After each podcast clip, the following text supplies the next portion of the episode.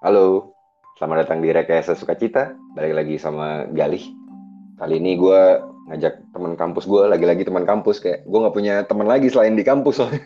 Ini sekarang ada teman gue nih, Benny Yusriza. Bener nggak Benny? Yusriza kan Benny? Iya, Oh, iya, betul, Riza. Iya. Benny ini gue pertama kali ngeh Benny itu ada di aula waktu itu. Gue di aula, terus ini acara apa nih? Gue nggak ngerti apa apa nih. Mereka lagi debat gitu, debat debat ini ya, debat apa namanya? Himpunan kalau nggak salah Ben. Oh, waktu gua jadi ket ini ya calon ketua himpunan ya. Gue nggak tahu, pokoknya gue masuk nggak nggak jelas mau ngapain mabok ya kan? mabok terus lu lagi lagi lagi pas bagian ngomong gitu so agak ngotot terus gue bilang anjir ini orang canggih banget Yang yang ngotot lah tau, orang udah tahu kalah, kalau udah menang mah nggak bakal ngotot. gitu nggak ngerti gue pokoknya lo pakai pada saat itu lagi lagi ngotot akan sesuatu gitu. Masalah poin-poin apa gitu. Ada poin yang mesti dirubah nih di sini gini gini gini. Lagi sidang kayaknya tuh apa gimana gitu. Ush, gila. Udah ada gila nih kampus gue canggih banget ya. Udah nggak ada yang ngotot aja. Nah itu lihat itu, itu momen gue pertama kali ngeh lo kayaknya Bang. habis itu ya kan 2007 2008 tuh nggak ini ya nggak nggak akrab akrab banget karena nggak ada makrab segala macam. Menurut gue sih itu alasannya gitu. Iya, jadi kayak mainnya juga jauh-jauh kan. Ini udah sering banget nih gue sebut nih tiap ngobrol sama 2008 nih iya. Ma- mainnya jauh-jauh segala macam. Terus Nggak ada cantolan. kenapa? Iya, nggak ada cantolan ya sama teman-teman 2007 dulu ya. iya nggak ada nggak karena itu udah, udah bikin kampus ya kan. Apa namanya acara orientasinya itu apa? Gue sampai lupa anjir. Udah lama ya gitu gue GMP, GMP. GMA kan dulu kan gue nggak ada kan GMP namanya lain gitu. Terus kayak keterlibatan senior yang asik-asik itu lebih banyak gitu dulu kayaknya gitu. Iya, iya. nah, terus kalau itu kan kampus banget ya kampus banget. Terus kita nggak bisa apa-apa nih yang 2007 yang santai-santai yang on-on kayak gue gini nggak bisa ikut-ikut nih jadi.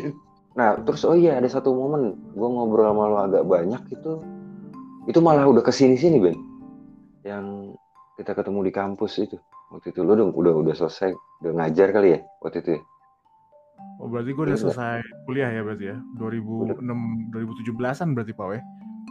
2000 wah, kayaknya 2018 bahkan mungkin gue gondrong ke kampus terus ada lo gitu Iya, sempet sih, sempet kita ngobrol panjang ya.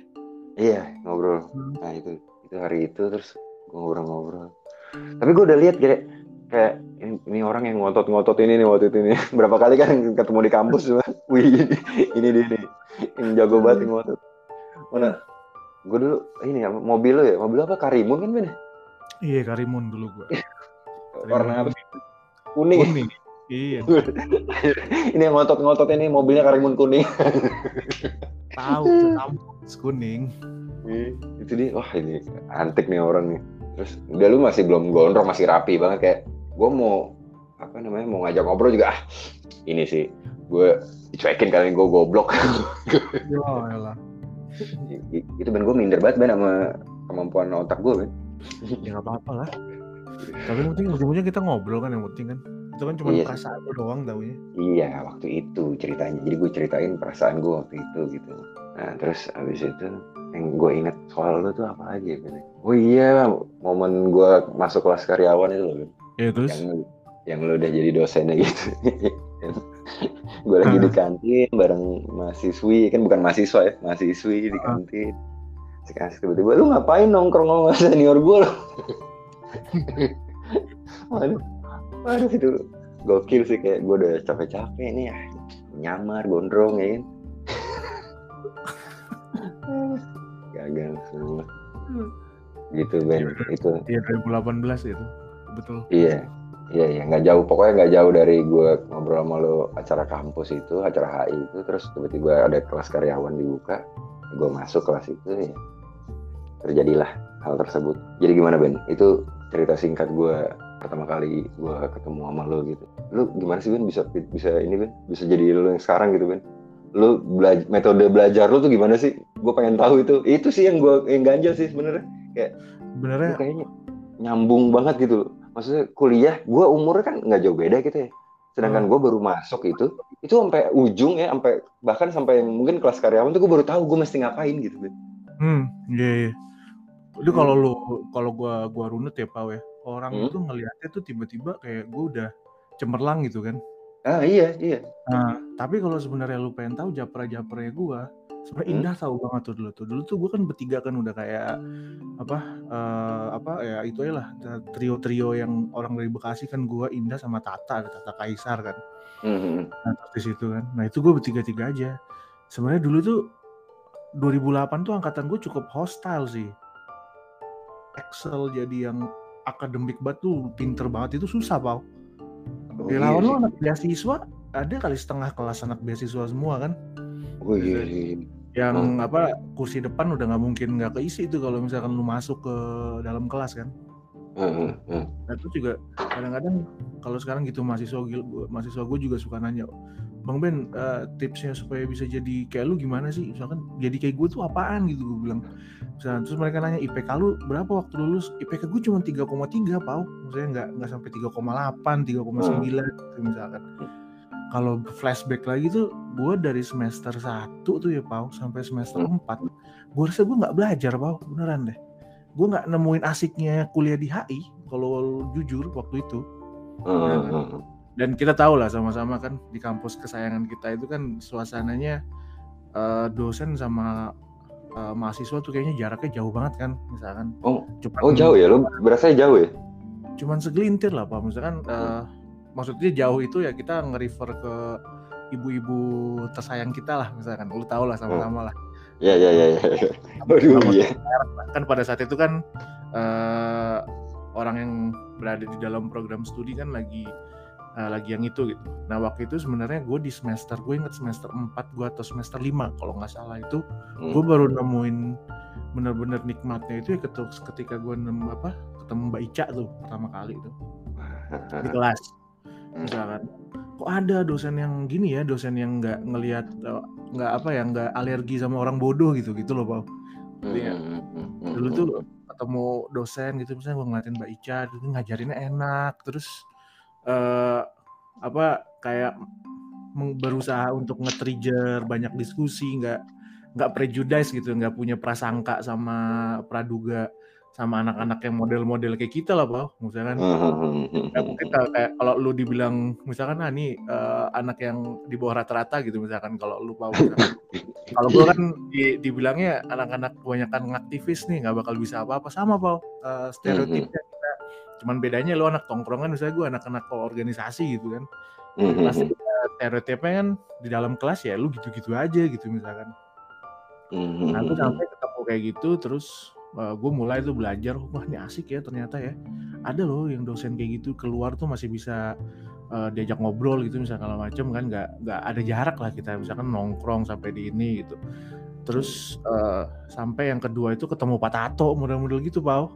Ah, Wah, ini makin makin ini nih misalkan ya dulu kan semester 1 2 3 kan kita nggak dapet kan dapetnya kan yang habis uh, selesai kuliah udah gitu misalkan. Terus sisanya kan dosen-dosen uh, dosen-dosen luar biasa lah dosen-dosen yang part timean kan ah, kayak kelas udah dia pulang aja nggak nggak tahu ke mana gitu misalkan.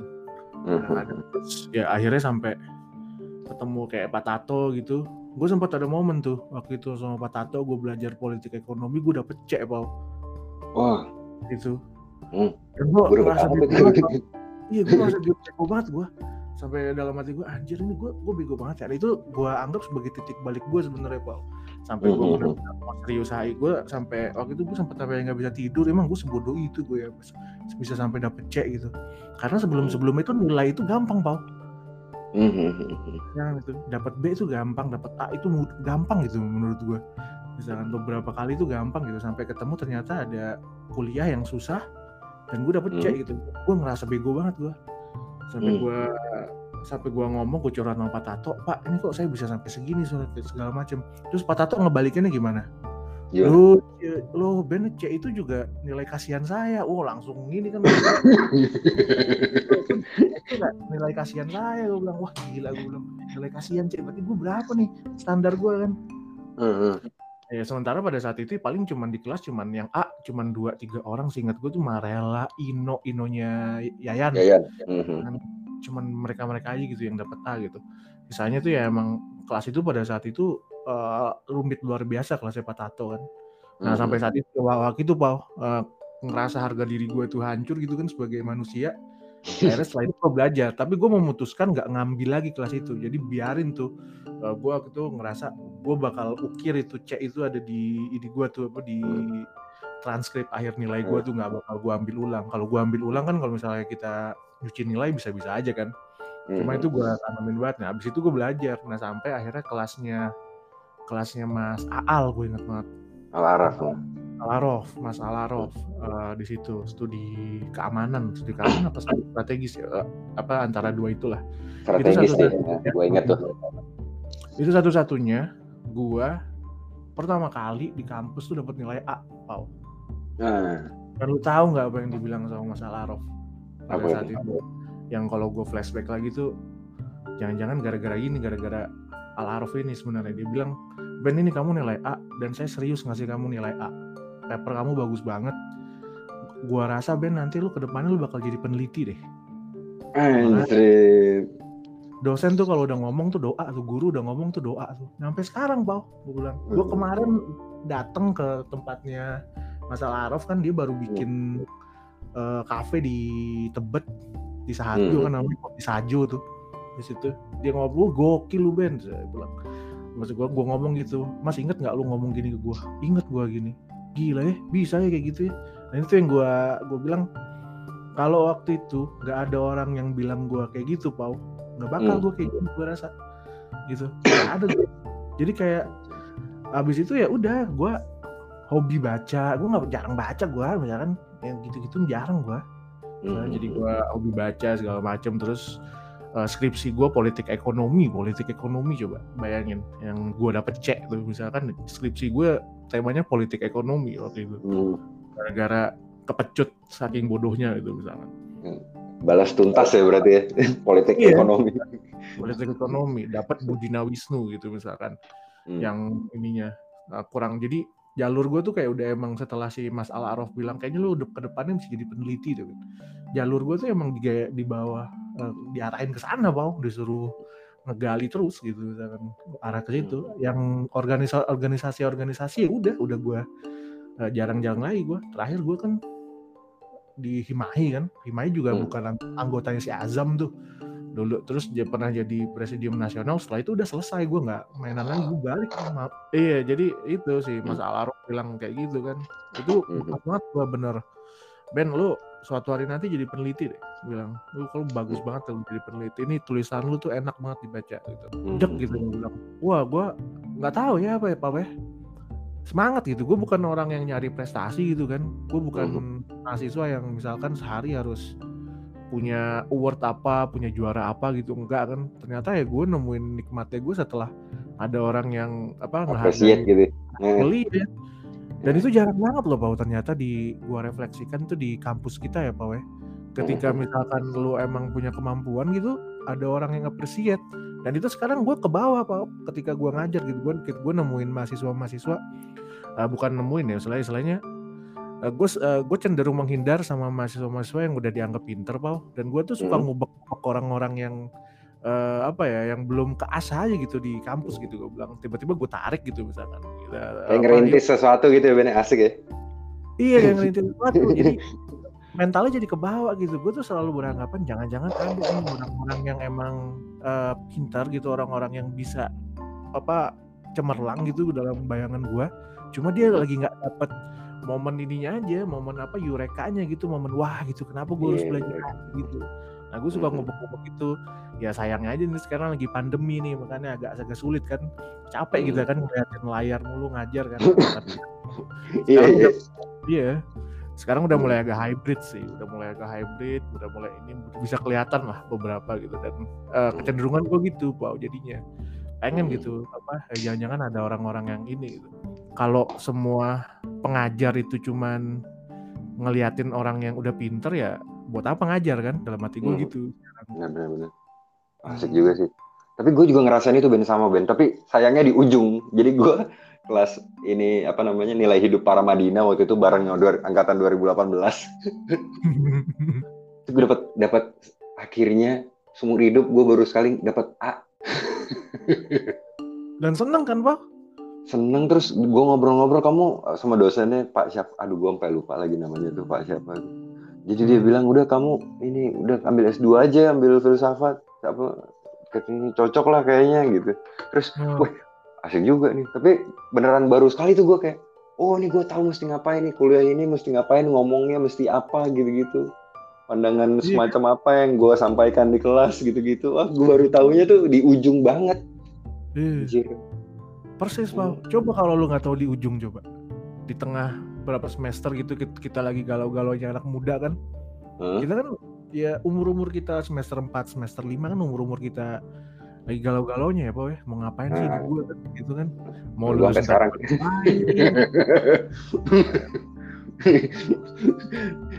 Iya, makanya Gua Bayangin pesawat kalau- lewat nih Iya. sinyal keganggu langsung eh, lanjut Ben Iya, coba bayangin coba kalau misalkan pada saat itu ada tangan-tangan yang menjulur gitu loh, Pau. Kan nggak Iya sih. selamanya ini kan. Nah, gue pada saat itu ah, orang yang beruntung gue, bener-bener gue beruntung gitu. Ada Hmm. beberapa beberapa situasi yang ternyata bikin gue kepecut gitu misalkan. Nah, cuma Hmm. itu kadang-kadang yang banyak gak dilihat sekarang itu ya.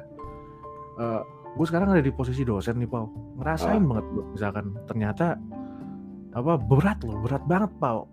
Punya beban mendidik itu, Pau. Oh. Kayak Hmm. misalkan contohnya kalau lu eh, ngajar Hmm. eh, mungkin ada dosen yang merasa udahlah eh, gua ngajar secukupnya gua kalau cuman lima orang yang ngerti ya udah gitu misalkan Hmm, hmm, hmm. itu udah bagus lah misalkan 5 sampai 10 orang yang ngerti udah bagus dari total 30 orang ya sisanya average lah misalkan sisanya ya ra- eh, ratanya aja gitu misalkan Hmm. cuma kadang-kadang karena gue juga lulusan situ karena gue di jurusan itu gitu misalkan gue tahu struggle-nya ketika cuman eh, 10 orang 12 orang yang ngerti dari total 30 tuh sedih pau saya Hmm. Hmm. aduh gila nih gue bilang emang sih kalau lu jadi lulusan HI itu belum tentu lu eh, apa kerja di yang HI banget gitu misalkan enggak cuma sebagai eh, apa dosen gitu misalkan eh, paruh waktu gue kan pa- paruh waktu juga dosen gitu ngajar Hmm. juga yang perlu kita berikan itu kan skill ya Pak Dan iya. terus yang dibutuhin sama anak HI itu kan skill apa berpikir betul Nah, Hmm. nah kalau lu keluar aja, ya lu nggak usah keluar nggak usah tiba-tiba lu ngomongin teori dan segala macam. Yang penting lu tahu gitu uh, logical thinking tuh gimana gitu secara Hmm. lu uh, berpendapat dan lain-lain itu kan udah modal misalkan lu masuk ke manajemen trainee mana, lu pindah ke mana misalkan. Mungkin kalau lu kayak waktu dengar ceritanya Azam kan cara dia berpikir juga sebenarnya kan itu dilatih dari dia di universitas kan salah satu salah satunya juga begitu kan. Walaupun Mhm. sekarang dia jadi animator gitu misalkan.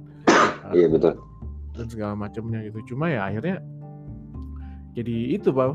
Gue gue ngerasain gitu gue gila nih. Jadi kayak kalau gue nggak bisa maksimal masa depan orang ini apa di di tanggung jawab gue gitu gue bilang kadang-kadang.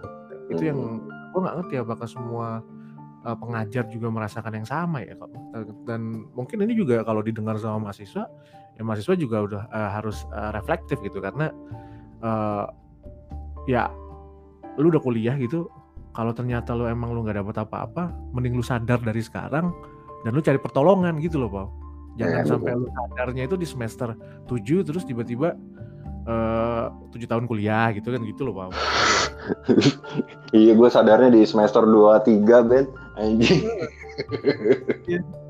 Daripada Hmm. gitu kan eh, Mangga eh telat banget kayak tapi emang eh ka- karena gue ini kali ya sedikit banyak kan gue tuh nggak nggak nggak pernah hilang kan Ben. Ada mulu di kampus gitu.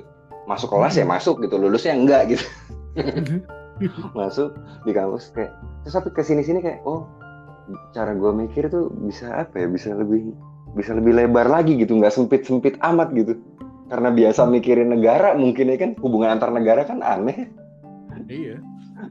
Nah habis itu kayak ada problem apa gimana gue mencernanya jadi lebih sudutnya bisa ganti-ganti gitu nggak Hmm. cuman eh, ya ya gitu sih yang gue rasain sih Ben Hmm. Hmm. Hubungan internasional emang gokil sih. Lama banget tapi anjir 12 tahun. Terus ini Ben, lu kan Iya 12 gue, tapi untuk lulus gitu bangga banget gue nangis Ben. Jadi pas dinyatakan lulus tuh gue nangis pakai suara tau gak? Anjir malu-maluin banget. Terus ini kan Ben, lu kan uh, ini kan ya ter tergabung di cult itu yang menurut gue kayak cult gitu, UKM kayak cult anjir. Kava. Iya, terus lu ada ketertarikan di dunia apa namanya teater memang dari dari awal gitu, dari awal masuk atau dari sebelum kuliah bahkan? Enggak, Bau. Uh, ceritanya itu gue masuk Kava itu sebenarnya dulu kan gue emang uh, suka aktif organisasi ya, Pak Weh. Terus hmm.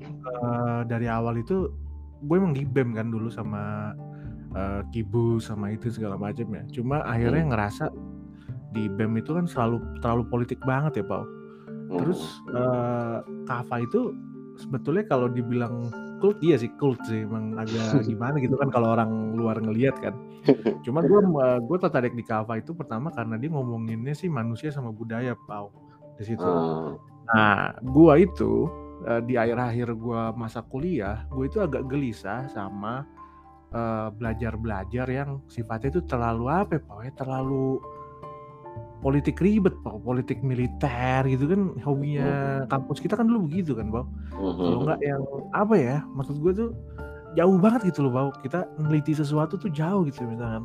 Kita ngelihat isu gitu ngeliatin iya kita ngeliatin isu terorisme kita ngeliatin isu kayak negara A berantem sama negara B gitu. Kadang-kadang hmm. kok jauh banget gitu saya terlalu jauh buat buat gua ini. Terus kalau gua tahu itu gua kadang-kadang tuh suka mikir sowat gitu apa hubungannya sama gue gitu maksudnya.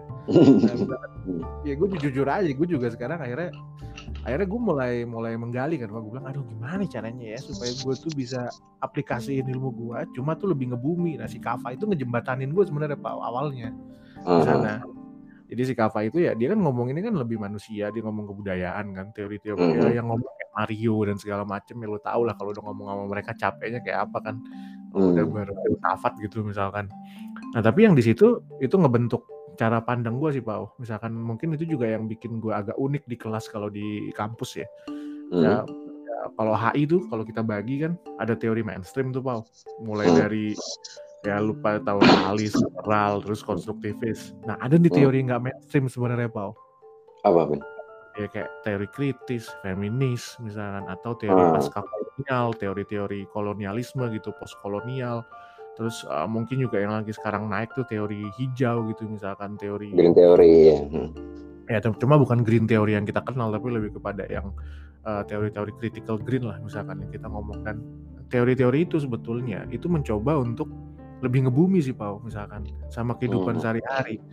Contohnya kayak misalkan uh, kan kita kalau di HI suka ditanyain kan HI-nya di mana gitu misalkan. Hmm kalau lagi ngobrol apa gitu. Jadi HI-nya di mana itu harus selalu kita pasti punya ngomongin ya negara nih. Negara hmm. sama negara udahlah udah pasti aman itu HI gitu kan.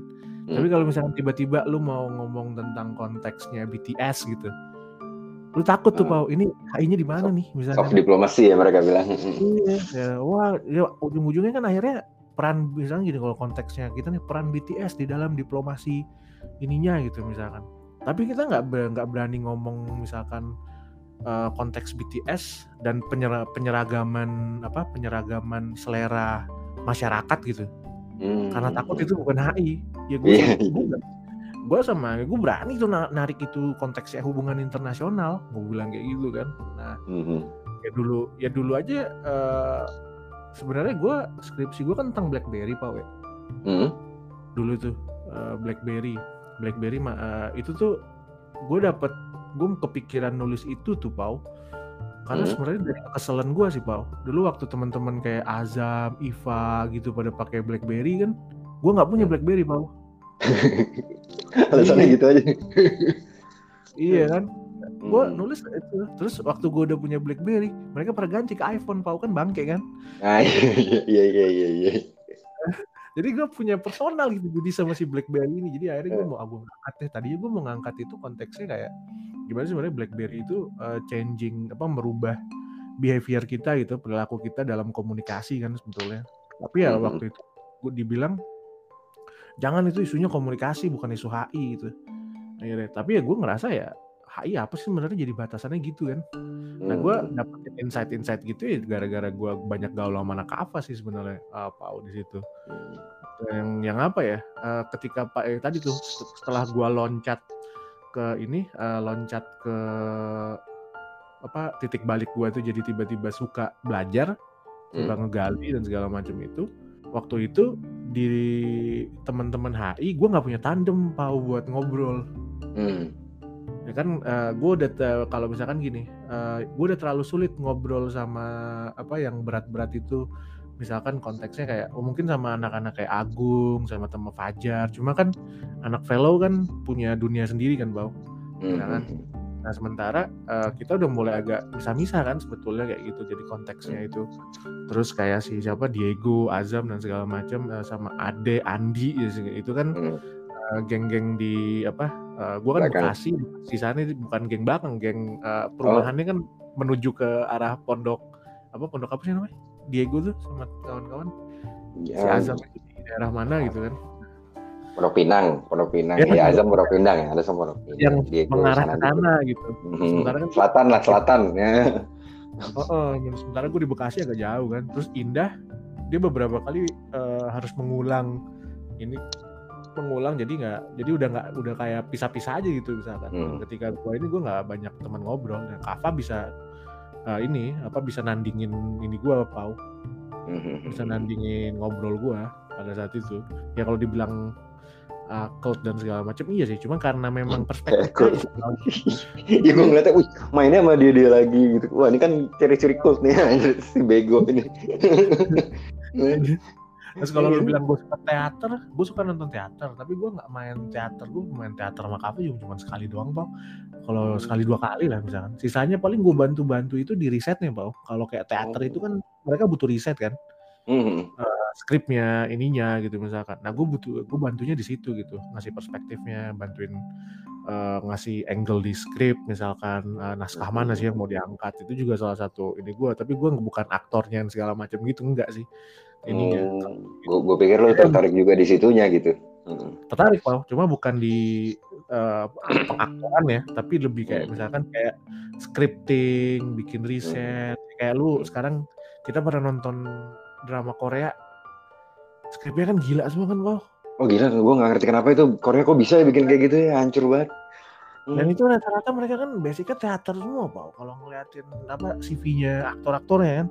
Hmm, gitu. Itu risetnya gila banget Ben kayak istilah kedokterannya gitu-gitu segala macam kayak beneran gitu. Wah, nah. anjir sampai wah gila-gila Korea emang udah jauh deh udah. Nah, waktu itu kenapa gue ikut Kava salah satunya itu, Pau. Gue punya ruang buat riset, Pau. Kayak lu kan gue gue udah di bayat jadi peneliti nih waktu itu sama Saal kan. Ya gue nggak tahu siapa siapa yang di dosen-dosen kita kan nggak ada yang ngajakin penelitian bareng nih penelitian bareng gitu nggak ada kan pak iya mereka penelitian penelitian sendiri nggak nggak ngajak mahasiswa ya rata-rata gitu ya. Apa iya, sekarang udah gitu? Sekarang sih udah mulai begitu misalkan kan ada kewajiban salah satunya penelitian bareng mahasiswa kan dari oh. dikti kayak dipaksa kan hmm. ya kalau sekarang mau nggak mau ya kita ngajak gitu. Cuma kan dulu nggak ada pemaksaan begitu jadinya ya. Gue gue ke mana nih gue gue mau neliti sama siapa sementara kita butuh mentor kan? Kita butuh mm. pengalaman nggak ada ya. Si Kava yang ngasihnya itu di konteks teaternya ya kan ini riset gitu. Misalkan apa nih? Misalkan ngobrol ya segala macam gitu. Mm. konteksnya ini tolong baca ini Ben. Ya baca jadinya gitu. Jadi ada ada ruang itu gue dulu. Iya, iya, iya. seru juga Ben ya. gila. Nggak nyangka gue emang tapi emang butuh ya bagian bagian iya sih bagian situnya sih. Script writer segala macam tuh gila sih Iya kalo, betul. Soalnya semua tergantung itu sih kalau misalkan skripnya bagus ya mau aktornya misalkan aktingnya biasa aja ntar ke bawah sendiri gitu. Iya sih? Iya, iya. Belum musiknya. Tapi kalau ke teater kan nggak sampai segitunya kan kita nggak punya uang segede gitu buat ngegabungin banyak elemen kan. Ya cuma uh, di Kava potensinya ada cuma duitnya nggak ada itu doang sih Pak kalau gue lihat mah. Gitu ya? Nggak, nggak, nggak ada dari kampus gitu ya? Nggak, nggak bisa minta ya, duit dari kan kampus. Kan, uang UKM cuma 8 juta, Bang. Lu juga setahun kita juga nonton iya setahun dulu kan. Terus nonton teater tiket berapa paling mahal? Tiket VIP paling mahal 100 ribu, tapi yang mahasiswa bayarnya berapa? 25 ribu. Ya, mau dapat apa 25 ribu? Iya, gue gue sekali ben seumur hidup gue baru sekali nonton teater di tim waktu itu. Jadi ada kalau nggak salah itu yang bikin tante Reni Reni Reni Jayusman tuh. Hmm. Bikin terus gue nonton, gue sampai nggak apa ya sampai lupa gue ceritanya itu kayak gue cuma ngeliatin terus bengong terus hilang gitu anjir ini keren banget gue bilang kenapa gue nggak nonton ini dari dulu gitu pasti gue udah join cult itu tuh gak asik gue ngomongnya gitu dalam hati Tapi kalau lu nggak ngeliat si Kava Cult, kayaknya gue rasa lu gabung, Pau. Soalnya itu ada musik di sana. Ya kayak contoh Pamungkas kan dulu main di Kava, ujung-ujungnya sekarang Pamungkas kan, misalkan. Iya. Kayak gitu. Dulu Pamungkas banyak bantuin kita di scoring musik teater, Pau. Soalnya, Pau. oh gitu ceritanya Hmm. Enggak gue tuh jadi eh, dulu emang gak peduli apa apa selain diri gue sendiri sama gimana caranya gue bisa main besok nggak jelas ya kan gitu-gitu terus Iya. pas angkatan 2009 masuk tuh nah 2009 masuk itu gue lagi di kantin ya kan di kantin itu lu mungkin lagi eh, inisiasi kava kali ya itu tiba-tiba Iya. Ada si Ayu naik rame-rame grrrr, si Ayu teriak-teriak gitu. Gua, gua, waduh ini apa? Eh, biar rame. ini apa? Itu- aduh, aduh, aduh. Ayo kalau ngomongin ini lagi malu kali. Hmm, udah udah gue ngomong udah udah ada itu udah di ada episode gitu udah gue bahas udah. Gue pertama kali ngeh dia tuh soal itu soal dia tiba-tiba naik ke atas kantin rame-rame gerobak-gerubuk gitu. Terus tiba-tiba teriak-teriak iya itu gue makin waduh ini ini beneran cult ini nih. Tapi gue banyak banyak gitu juga sih Ben kayak gue pernah ya eh, nonton ada band dari dari Singapura ke Indonesia Hmm. gitu kayak di underground itu emo gabung sama post rock gitu. Terus itu vokalisnya nyanyi itu sambil guling-gulingan terus mic-nya mic-nya ditaruh di leher segala macam terus guling-gulingan gitu. Terus reaksi gue tuh ketawa gitu Ben wah Hmm. apaan tuh apaan tuh terus begitu pulang masuk ke otak gue gue kulik eh gue suka anjir mungkin sama kayak kejadian Ayu kali gitu gue ngetawain terus wah gila heboh banget nih terus ternyata gue tertarik gitu oh ini dunia teater luar biasa acting tuh luar biasa menurut gue gitu gimana lo jadi orang lain gitu Iya gak sih Dan itu ada Acting kan dulu. gue. Heeh. hmm. Gue inget banget dulu konteksnya Ayu itu. Itu kan gue lagi jadi koordinatornya Kava ya, jadi ketuanya Kava kan dulu gue kan. pas 2008 2009 Iya, gue lagi di situ dan konteks itu tuh kenapa kita akhirnya mutusin gila tanda kutip ya? Hmm. Karena waktu itu banyak orang-orang yang kayak lu, Pau. Banyak yang ngomong, udah lu jangan masuk kava. Ini apa, pagan. Pagan, dibilang pagan, Pau. Eh, kalau gue bukan negatif, Ben kayak "Oh, ini cult nih, Iya. ini orang bukan bukan maksudnya bukan yang mesti dijauhin nih cult enggak apa Paham, gue kayak, paham. kayak gue nggak bisa ini masuk sini gitu nggak nggak ada Oh. kualitas gue yang cukup buat gue masuk situ gitu menurut gue gitu Iya. waktu itu Nah dulu itu kan kita lagi pada kayak mod- modelnya nyari anggota kan waktu itu konteks-konteks Hmm. juga kan.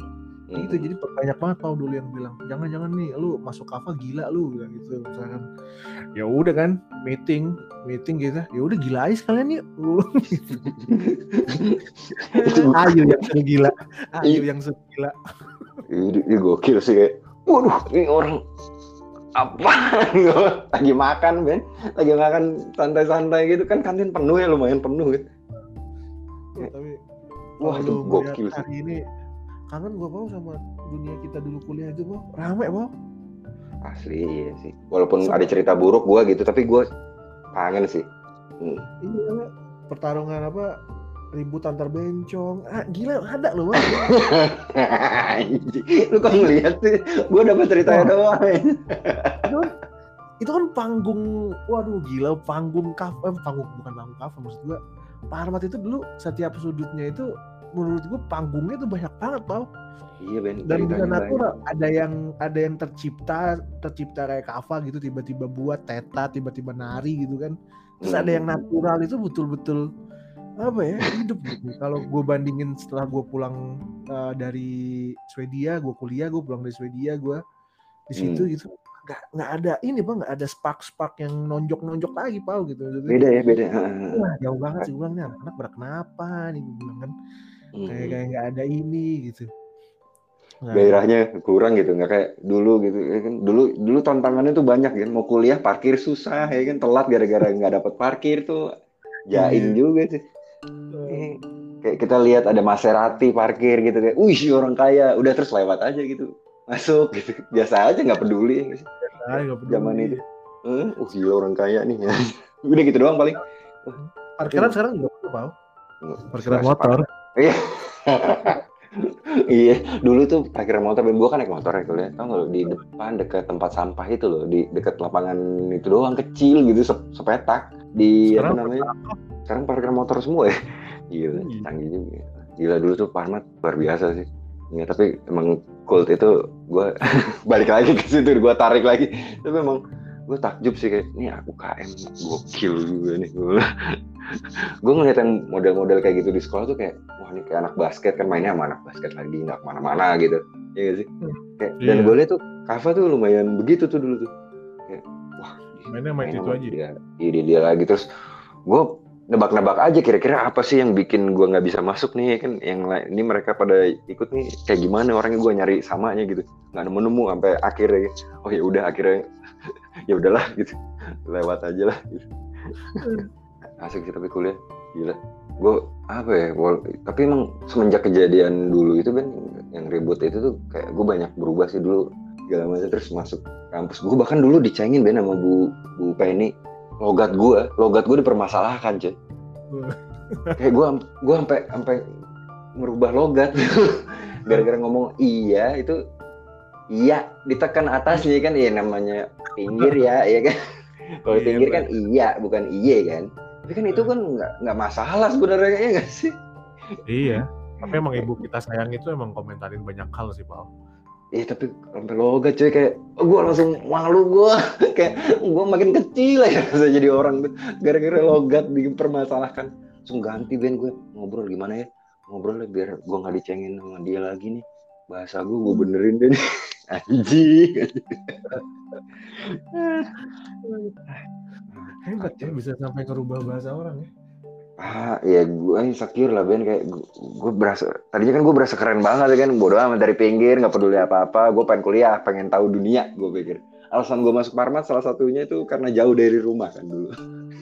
Iya lah nepok ke palmat gue. Hmm, lumayan jauh ben. Dua jam dulu naik motor nggak Iya, nyampe nyampe anjir. Kayak, wah ini dia nih dunia baru nih. Gue banyak belajar hal baru dulu kan kenal sama anaknya ini anaknya itu oh orang kaya dia oh gitu ya. Ternyata mainnya bergaulnya gitu ya. Eh logat gue salah. Lu ketemu dosen yang membangun gitu ya kan memantik memantik ini kepandaian lu muncul gitu ketertarikan lu kepada HI muncul gitu. Kalau gue bikin gue males kuliah. Nah itu Pak aku bilang. Kalau gua gitu gak ketemu, kayak kita ngobrol itu ya gini aja Pak udah. Gue nggak, gua gua nggak tahu lah sih misalnya. Ya nggak tahu itu takdir atau gimana ya jalannya. Hmm. Bener Pak, gue dulu, waduh, nggak nggak nemuin, gue nggak nemuin nikmatnya Pak. Sekalian apa? Gue cuma kepikiran aja tuh. Ini kalau gua nggak lulus, ntar mak bapak gue gimana ya? Gue bilang, gue cuma kepikiran itu doang Pak. Hmm. Dulu tuh- Tapi lu SMA gimana Ben? Lu satu bareng-bareng si Tata Indah juga satu sekolah? Enggak Iya. beda. SMA gue udah SMA 2 Cuman gue SMA gue main basket Pak. Dulu kan. Hmm. Oh ya, tapi kan negeri. hidup lah. Hmm. Iya, dan gue nggak, gue sama, gue nggak nggak ini juga, nggak apa nggak murid bukan yang pinter-pinter banget, enggak atlet, masuk gue pakai jalur atlet, nyogok juga gue dulu, gitu, Hmm. masuk SMA Bekasi. Hmm. Jadi lu beneran baru pas ketemu apa namanya Pak kelas Pak Tato itu tuh baru bener-bener terpantik gitu. Kayak, wah Iya, ini dia nih, Yure- Oh. momen Eureka. Oh, baru gue belajar di situ gue. Baru gue ngerasa gue punya jalan hidup yang gue pilih tuh. Hidup gue, Hmm. Pak Tato, Mbak Ica, Mas Al Arof, udah itu. Dan itulah gue gue nyadar bahwa pentingnya seorang pendidik tuh sebenarnya di situ ya. Misalnya bedanya pendidik sama pengajar. Gue bilang. Hmm. Bisa pendidik itu ya memang eh, pahala lu banyak ya karena itu lu bisa nganterin orang untuk ke satu jalan kalau ini kalau lu bener-bener serius gitu ngedidik gitu misalkan nggak cuman Menarik. selesai dapat SKS terus lu tanda tangan dapat duit pulang aja udah gitu ngajar aja udah nggak nggak nggak, kayak gitu gitu Dalam- Hmm.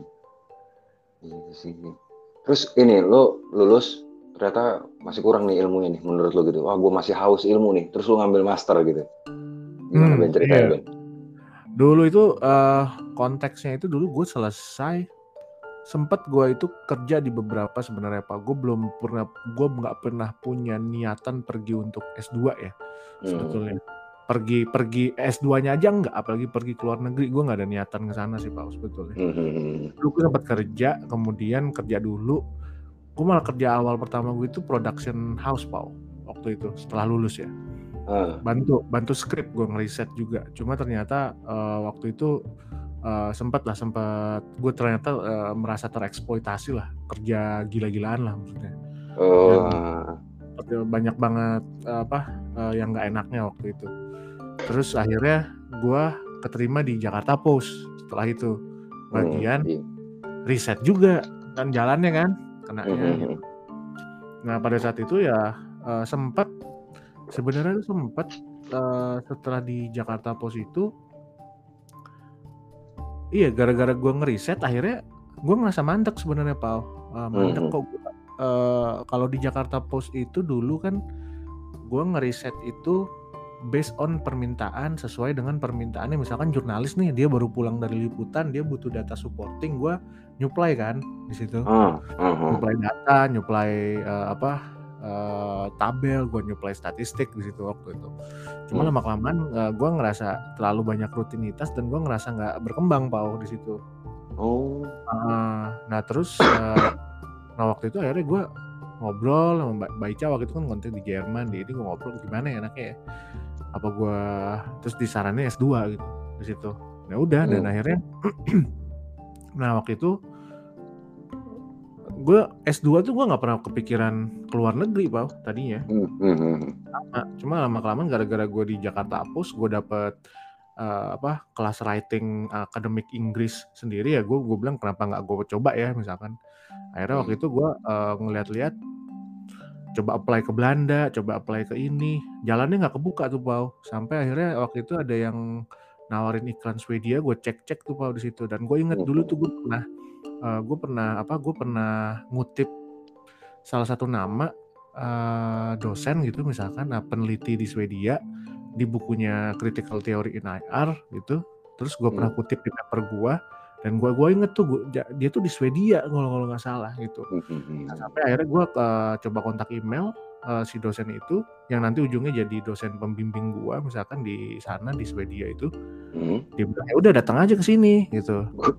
Nah dia bilang datang ke situ waktu itu konteksnya Swedia tuh kuliah masih gratis Jadi Oh, gua cuman eh, itu tahun 2014 gua kontak tuh eh bukan 2013 tuh gua kontak Swedia masih gratis kalau nggak salah. Hmm, hmm. itu nah tiba-tiba tahun 2014 gue udah siap-siap gue udah mau ini eh jadi bayar. Nah, jadi bayar. Wah itu wah gue udah keterima kampusnya gue bingung tuh bayar ya. Akhirnya udah gue cari beasiswa dapet kan di situ. Ya itu jalan jalan jalannya ada aja pak waktu itu. Untuk. Jurusan apa sih, Ben? Ju- eh, global studies. Hmm, global studies Jadi- ya HI juga sih sebenarnya. linear ya itu jat- jatuhnya nggak tetap ini ya, tetap se- segaris ya.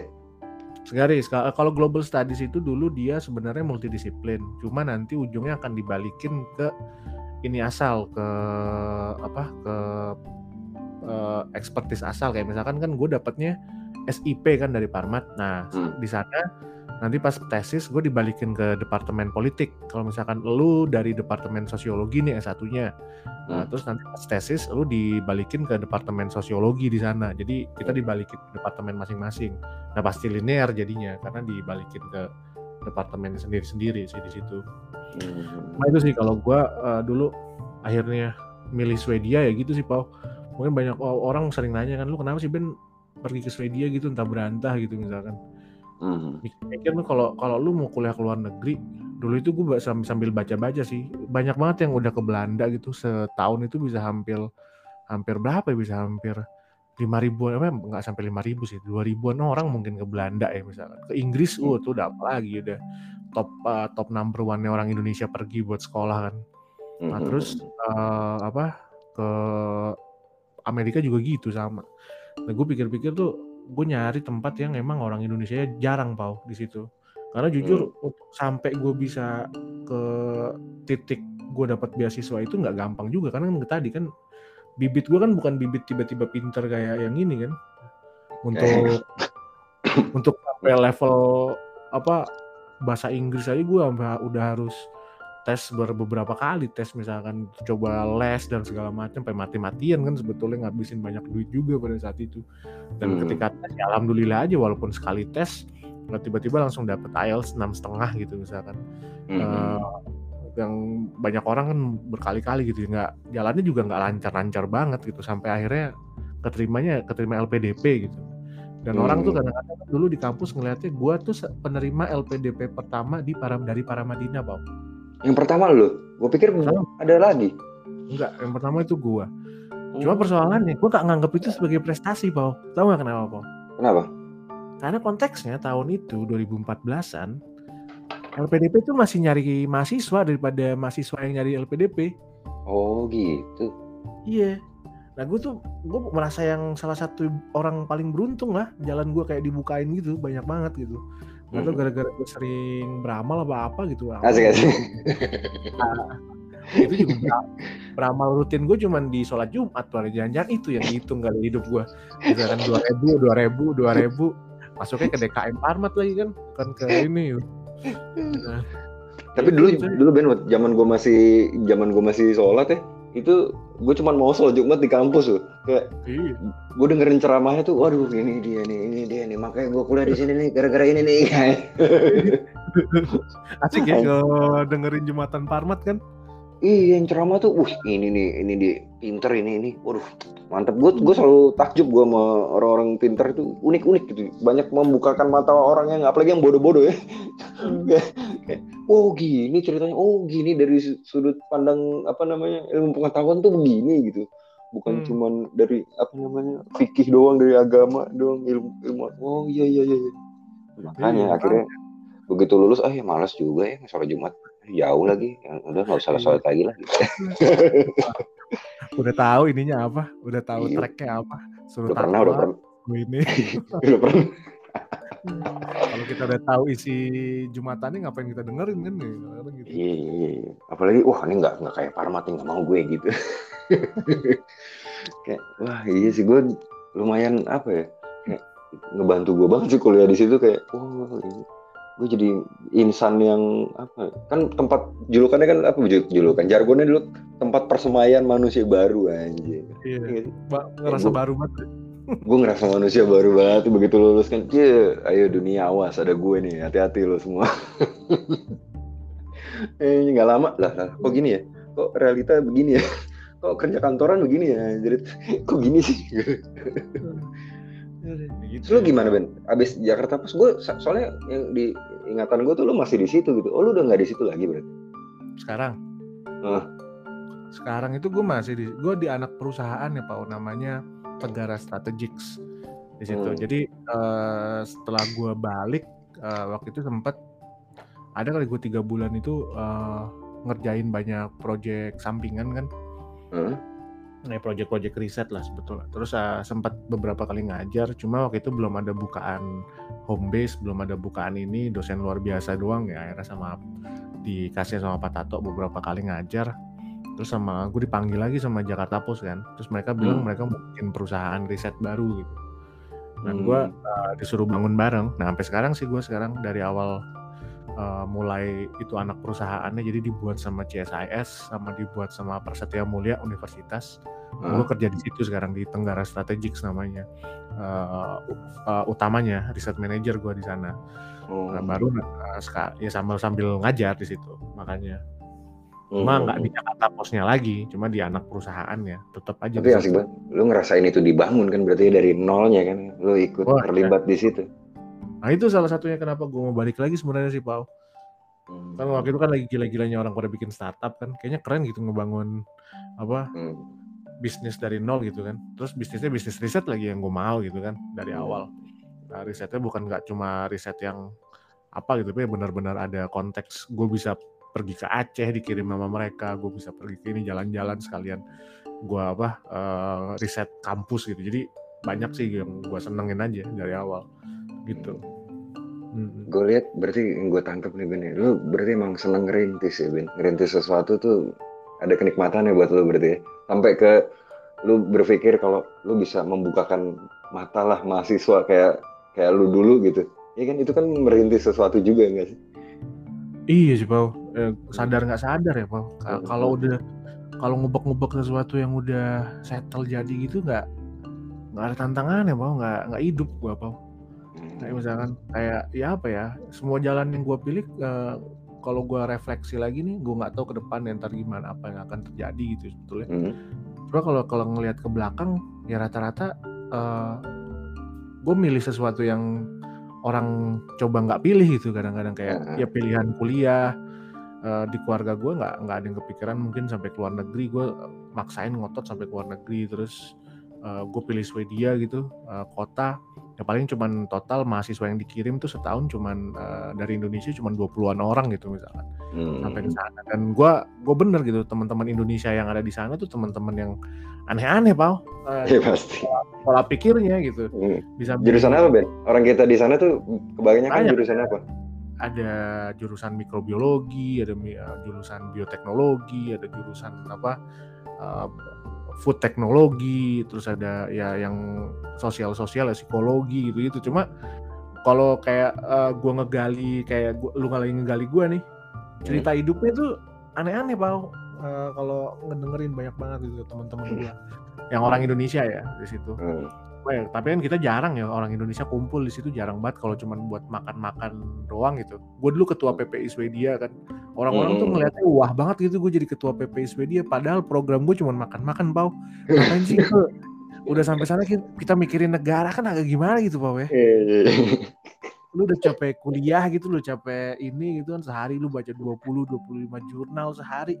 Ngumpul masih mikirin negara ya ntar dulu lah gue bilang makan-makannya dulu kita gitu. Kan kalau makan-makan sendirian kan mahal Pau di sana kan makanan Asia kan. Kalau makan Eh. bareng-bareng masak kan bisa bantingan bareng-bareng kayak gitu. Iya, potluck potluck. Iya. Sementara kalau gua ngeliatin PPI lain tuh kayaknya tuh harus eh, ngeritik Jokowi itu ngeritik siapa gitu juga. Adih, yalah gue bilang mahasiswa gitu kan ya tapi ya udahlah itu hak hak mereka. Cuma gue dulu gitu aja udah kerjaan gue makan makan formalitas aja udah formalitas sharing diskusi tentang apa yang didapat di kuliah gitu formalitas aja. Sisanya buat ngeluarin duit supaya bisa makan makan gitu gitu doang gue dulu. Cuma emang kalau flash gimana? Kenapa sorry? Enggak, lanjut lanjut lanjut lanjut. Ah, kalau iya kalau flashback konteks-konteks gue dulu itu ya tadi sih bang gue sih nggak pengen ngeliat orang tiba-tiba ini ya banyak sih struggle-nya. Kayak misalkan sampai di Swedia itu tadi ya, karena bibitnya bukan bibit yang tiba-tiba bagus gitu gue ya Hmm. gue datang ke sana wah itu gue sempat hampir depresi sih Pau kalau lo mau bilang ya. Karena Ah, itu yang sempat gue kesel sih. Apa yang kita dapetin di sini ternyata itu gapnya jauh banget Pau sama orang-orang yang di sana gitu. Misalnya kita tuh nggak siap compete kita nggak siap berkompetisi dengan apa baik gitu pada saat di sana dari segi keilmuan ya. Nggak kan? hmm. sampai di sana tuh eh, pertama gue harus adaptasi ngomong bahasa Inggris bahasa Inggris nih gue udah pede nih Pau. Gue udah bisa ngomong bahasa Inggris Pau. Tapi di Eh. sana sampai lu ngadepin bahasa Inggris akademik diem lu Pau. Bahasa Inggris yang ngomong bener-bener bahasa Inggris ini ya dalam kelas ya. Ah, di situ itu lu gue butuh satu bulan sampai gue benar-benar bisa lancar ya. Bukan lancar sih bisa pede gitu gue mau ngomong. Dan itu belum selesai masalahnya dalam kelas Hmm. gitu misalkan gue udah pede nih wah gue harus ngomong nih hari ini nih. Hari ini tuh gue harus kontribusi di kelas lah supaya Hmm. gue kenotis kan sama dosen-dosen gitu. Bukan cuman diem aja gitu kayak eh, kayak gue dulu balik lagi di semester satu lah diem aja gitu kayak gue nggak ngerti apa-apa gitu kan. Hmm, hmm, hmm. Ya itu udah sampai di kepala nih lu mau ngomong di mulut tuh set pal susahnya gila itu benar-benar gila itu benar gue bilang ngomong apa lagi? Gue ngomong gue bisa. Giliran gue udah pede-pedenya nih pau. Hah? ngomong nih. Oke oke gue udah gue udah tunjuk tangan gue udah ini gue udah pede banget. Itu udah eh, kalau gue kalau lu bayangin aja kuliah itu kalau kita kan senangnya dulu diem ya. Kalau ada Hmm. orang aktif kita kesel ya. Kalau udah sampai sana itu mau ngomong tau beneran. Semuanya tuh mau ngomong gue bilang kalau lu nggak ngomong lu udah kayak yang paling bodoh sedunia di situ Terus kayak angkatan lu Ben balik ke angkatan lu masuk Ben kan gue banyak ngulang ya. Terus angkatan lu, wah ini siapa yang ini tunjuk tangan semua gue gue sendiri gak Iya. tunjuk tangan. Gue berasa orang paling goblok di dunia. Langsung udah gue gagalin aja kuliah ini. Tunggu angkatan lain aja kali lebih asik gue asli. Tapi kan gue nggak mungkin di Swedia gue kayak gitu kan. Gue gagal. Wah, gue hampir stres itu bang. Itu Hmm. tiga bulan sampai itu jadi konteksnya gue mau ngomong gue udah pede ngomong. Tiba-tiba gue udah pede gue pede banget nih gue udah ngomong ganti topik. Dosennya kan bangke kan gitu gitu. terus ya beberapa kali sampai tiga bulan ketemu winter. Wah orang tropis ketemu winter. Senengnya cuma satu hari doang tuh lu main salju sisanya. Ya lu bayangin aja matahari cuma 4 jam kan semua orang Oh. diem. Gue stres itu. Makanya ya orang-orang kan ngeliatnya gue cuma jalan-jalannya gue bilang ya iya struggle-nya itu gila gitu. Kalau dibandingin dulu ya kuliah di Paramadina gitu kita cuma dapetin mungkin cuma beberapa persennya yang dari seharusnya Pak jadi Mhm. sampai ke sana tuh gue masih banyak harus matrikulasi masih banyak harus nyo- apa nyesuain dan segala macam yang menurut gue seharusnya itu udah dapet di S1 tapi ternyata S1 kita tuh nggak gitu jadi gue banyak ngumpat nih gue banyak kesel ya gue dulu tuh Mhm. akhirnya curhatnya sama Mbak Ica kan dulu lagi S3 di Jerman kan dia lagi Hmm. main ke Swedia gitu Ya Dia di Jerman Belanda sih? Dia di Jerman dulu udah S2 di Belanda S3 Oh iya, di iya. Jerman Dia Jerman. dia S3 dia S3 gue S2 kan nah, di Hmm. akhir akhirnya itu pas dia lagi main ke Swedia ya gue jemput gitu ngajak keliling ya ini curhatin ya gue kerjaannya gue mbak lu pada zolim lu pada zolim dosen-dosen di Parmat gue wah begitu Mhm. gitu. jadi ya gitu tapi ya ujung-ujungnya ya survive juga sih Nah, orang ya udahlah mau gimana pulang malu kalau nggak lulus kan Iya. Gitu. Itu yang lo, berarti yang lo terapin ke mahasiswa lo sekarang kayak gitu. Apa yang menurut lo nggak lo dapet dulu gitu? Gitu. pertama gitu gue gue berusaha semaksimal mungkin apa yang nggak gue dapet mereka punya terus eh, kalau mereka ada di kelas gue gue nggak mungkin semuanya ya harus punya standar lah nah, sehingga yang yang memuaskan lah Nah, paling enggak lah lu punya bekal misalkan kayak gitu terus ya tadi eh, perspektifnya adalah riset gue gue ngebawa itu karena eh, mungkin mereka nggak nggak akan jadi periset cuma mereka tahu gitu riset itu salah satu pilihan karir yang menjanjikan ke depannya kalau lu mau serius gitu misalkan. Kayak gitu. Ya itu yang gua itu yang gua coba bawa sih. Dan berat berat sih Pak. Tapi eh, enaknya sekarang sih dosen-dosen yang di Parmat tuh fresh ya Pak Pak ya eh, ininya ya. Pak Tato Mbak Ica Pak Jayadi udah balik gitu. Terus yang muda-muda Aji terus eh, siapa gitu eh, fresh gitu semua ya Pak Pak Hmm. Ferry juga nah, jadi eh, berani untuk ini berani untuk nantang zaman gitu Kayak Mhm. sekarang ini di Parmat ya kita udah ngomongin HI itu nggak ngomongin lagi yang kayak dulu gitu. Hari ini lu ngomongin banjir Jakarta, lu ngomongin kesusahan diri lu gitu. Itu kan konteksnya udah konteks global ya, pemanasan global dan segala macam gitu lingkungan. Nah, itu menarik tuh gue gue ada, ada yang mau gue tanya soal pemanasan global tapi gue tarik mundur dulu sedikit gitu kayak Nah, eh, apa namanya yang lu gue gue tuh waktu itu ini Ben apa namanya ngobrol ngobrol-ngobrol kan sama yang kelas teman-teman gue di kelas karyawan di kelas Sabtu. Hmm. gimana tuh? Gue nanya-nanya dikit-dikit kan Benny iya kelas. Gue denger-denger awalnya terus gue nguping gitu terus akhirnya gue nimbrung ngobrol standar lah. Gitu. Iya nonton film apa segala macam Black Black Mirror segala macam wah ini asik juga nih metodenya nih kayak ini. Kenapa dosen-dosen nggak kayak dia nih dulu nih? Gue jadi lu ngebahas apa Ben dari Black Mirror itu Black Mirror itu gue inget banget, gue kasih eh, pertama kali itu ini Pau, eh, isu yang babi lu tau gak? Anjir gue lupa lupa lagi soal nanya gue padahal gue lupa episodenya Episode pertama itu episode pertama Black Mirror yang gue kasih tuh.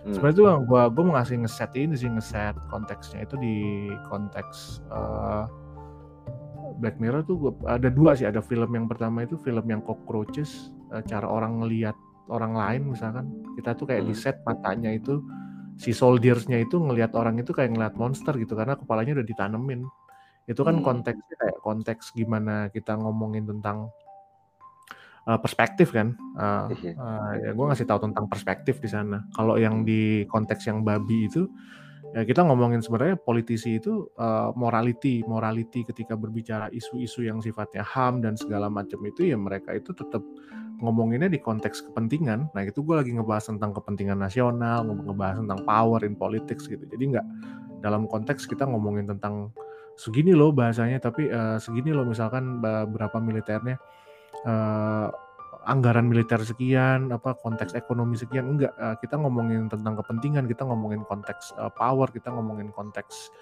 eh, apa eh, harga diri gitu dalam pride dalam politik internasional itu ya kelihatannya di film-film kayak gitu. Itu yang episode perdana menteri disuruh ini po po Hmm, apa eh, ngencuin babi supaya Hmm. dia bisa ngelepasin itu itu episode pertama yang gue gue rasa itu skripnya gila banget sih makanya gue taruh di kelas kan sama yang Hmm. episode eh, tadi apa ada tentara tentara itu kayak di kepala kepala itu udah ditanemin ngelihat Hmm. musuh itu ya udah harus kayak ngelihat alien gitu Itu ngelihat yang terjadi di sini ya, Ben. terjadi di sini. terjadi di Indonesia juga. itu gue ngomongnya di konteks kedaulatan pertanyaannya adalah eh, sebenarnya ketika kita berbicara tentang kedaulatan nih kedaulatan negara kan Hmm. eh, kita kan benci sama fasis ya misalkan eh, fasisnya Hitler gitu. Tapi pada dasarnya yang namanya negara itu punya punya apa gue ada buku nya Yosi gitu bilang ada konteksnya itu adalah setiap negara itu sebenarnya punya elemen-elemen mikrofasis kok. Ketika eh, apa pride-nya dia sebagai negara disentil ya contohnya misalkan kon- konteks Papua konteks beberapa ini gitu misalkan. Dia akan secara otomatis ngelihat orang-orang yang dianggap sebagai musuh negara itu yang menjijikan dalam konteks itu. Ya gue ngasih konteksnya pakai film-film ya, untuk ngeliat gitu sup- supaya nggak nggak melulu eh, sebenarnya gue kan ngajar itu gue nge-bridging ke kehidupan manusia sehari-hari ya. Konteks Mhm. kemanusiaan gue nggak mau konteks yang high politics ya, yang ngeset ya. Gue banyak pakai film banyak pakai ini gue pernah eh, ngasih juga film samurai apa ya, samurai warrior apa samurai yang samurai makan itu sambil makan di Netflix ada yang bapak-bapak terus jadi samurai Oh iya, iya, ini yang dia masak-masak sama apa sih judulnya tuh? Jepang tuh seriesnya lucu-lucu. Iya, dia dan- pensiunan kan, pensiunan jalan-jalan. Iya, dia jalan-jalan Iya. makan. Nah, terus ada Hmm. satu episode itu dia makan di eh, ini, Pau, makan di restoran Itali, Pau. Hmm. Kayak gitu. Terus sebelum dia makan tuh dia sampai harus mikir apakah gua eh, makan si spaghetti ini, pasta ini gua harus nge-slurp gitu, gitu kan. Ya kayak cara makan dia. Oh, cara, Makan. cara makan di ini gitu. Kalau gua makan gitu, ini orang-orang bakal ngeliatin gua nggak ya gitu misalkan. Nah, Hmm. padahal itu restoran Italia ada di Jepang dan dia ada di Jepang, dia orang Jepang, yang makan di situ orang Jepang, Pau. Ah. Nah, itu gue kasih konteks bahwa eh, border, perbatasan dan segala macam konteks kebudayaannya Hmm. itu nggak eh, nggak selalu kita bisa bandinginnya itu dengan batasan negara yang di peta gitu. Konteksnya ketika lu makan di restoran Itali, tetapi Hmm. lu orang Jepang makan di konteks uh, restoran Italia ya lu mau nggak mau kayak dipaksa buat gue harus ngikutin budaya Itali nggak ya? Kalau nggak gue malu nggak ya dan segala macam. Jadi konteks kebudayaan dan kedaulatan dan juga perbatasan itu uh, akan sangat apa ya waktu itu gue bilang itu ya akan sangat kelihatan akan sangat kuat ketika itu sudah jadi keseharian lo kalau lu udah mulai Ah. mikirin gitu. Ya sama aja misalkan uh, gue nggak gue nggak nggak nggak terlalu suka ngomongin konteks misalkan ada perang di Natuna gitu nggak nggak terlalu suka gitu ya. Gue suka Hmm. nanya ya kenapa sih uh, gue harus suka sama Blackpink kenapa gue uh, harus apa risih gitu kayak tadi Uh, kalau gue makan pizza ini gue harus pakai sendok garpu harus apa gue pakai tangan ya kenapa gue harus sampai risih begitu gitu ya kan ya di situlah uh, konteks bahwa kultur dan negara itu bisa cross border makanya HI itu di mana-mana gue ngomong gitu brainwash Iya. anak-anak Iya, iya, iya. Gue salah, gue, gue sempet, berarti gue mikir selama ini, anjir ini jurusan kita susah banget ya. Kayak, gue mau kerja jadi susah nih kayak. Bingung gue ilmunya kenanya di mana, kelebaran nih kayaknya. Gue, gue, gue, selalu nganggap gitu sampai hari ini gitu. Sampai Iya. Hari ini gue ngobrol sama lu, kayak, oh ternyata nggak gitu, gitu. Sudutnya nggak gitu. Gue, gue selalu mikir ini kelebaran. Itu nggak, bukan dicetak jadi mesin apa, jadi bahan bakar korporat gitu. Kayaknya enggak deh. Hmm. Iya. Padahal ilmunya yang salah, Pak. Harusnya ilmunya yang ngedeket ke kehidupan sehari-hari. Hmm. Iya. Iya, iya, iya. Terus itu Ben masalah pemanasan global. Kayak gue Hmm. nggak sengaja gitu kan. Dari band ada band band band emo zaman dulu favorit gue terus band Inggris tiba-tiba dia manggung di satu event gue lupa ya nggak detailnya gimana pokoknya itu eh, dia tuh ada simbol warna gitu stripe warna gitu jadi nunjukin kalau makin ke sini tuh suhu bumi makin panas gitu Hmm. dari stripe-nya itu awalnya warnanya tahun berapa warnanya biru gitu terus tiba-tiba berubah berubah berubah terakhir tuh udah udah merah gitu Jadi Hmm. itu benar ya Ben? Global warming tuh nyata. Kalau lu kalau kita dengerin saintis ya mau gimana tahun dari tahun 1980 sampai 2021 peningkatannya dua kali lipat kok pemanasan. Cuma persoalannya adalah eh, kenapa kita nggak percaya kan gitu kan. Konteksnya. Kayak eh, kenapa kita nggak ini ya? Karena itu belum kita rasakan sehari-hari walaupun udah sebetulnya. Iya udah, udah udah makin panas sih terasa sih. Kayak Iya beda lah. 10 tahun lalu di puncak sama 10 tahun apa sama sama sekarang gitu. iya. Rasanya mm, bukan konteks panasnya aja Pau. Kayak konteks banjir lah yang paling real itu. Misalkan kalau kita Hmm. mau lihat ya mm, uh, penurunan penurunan apa penurunan muka tanah kalau di Jakarta. Makanya kenapa gue rasa sih kenapa kita pada buru-buru banget mau pindahin ibu kota kan uh, pemerintah pemerintah kita kan. Hmm. ya apa Jakartanya yang apa uh, mau tenggelam mereka yang pindah kan bangsat bukan diselesain kan. Persoalan tenggelam ya. Kemarin malah mau malah kabur mau cari ibu kota baru supaya aman mereka mimpin gitu misalkan. Mm, tapi konteksnya kayak sekarang itu kan orang udah banjir terus uh, ya ngomongin panas gitu udah udah udah udah sehari-hari ya polusi Ya awam tuh awam tuh pasti ngelihatnya perbedaan panas gitu. iya Iya dan sih. itu jadi ya, dan itu akan jadi tantang bukan tantangan lagi sih bakal jadi abis ini nih abis ini uh, konteksnya itu ya kita bakal ngadepin itu po abis pandemi po Uh, bakal ngadepin apa beberapa climate katastrofi bencana-bencana klimat gitu climate yang Hmm. sifatnya gitu belum lagi perubahan apa topologi bukan topologi varietas apa, apa kayak spesies-spesies dan segala macam itu kan berpengaruh semua ya po Mm, Nah tapi se yang menjadi pertanyaan lagi ya kayak gitu gitu. Eh, Pertanyaannya kenapa sampai sekarang gue juga kadang-kadang reflecting kadang gue juga taken for granted aja gitu. Kenapa Hmm. kita nggak ini ya nggak nggak apa nggak nggak mikir ke arah sana ya misalnya nggak nggak nggak takut gitu misalkan. Apa belum ya?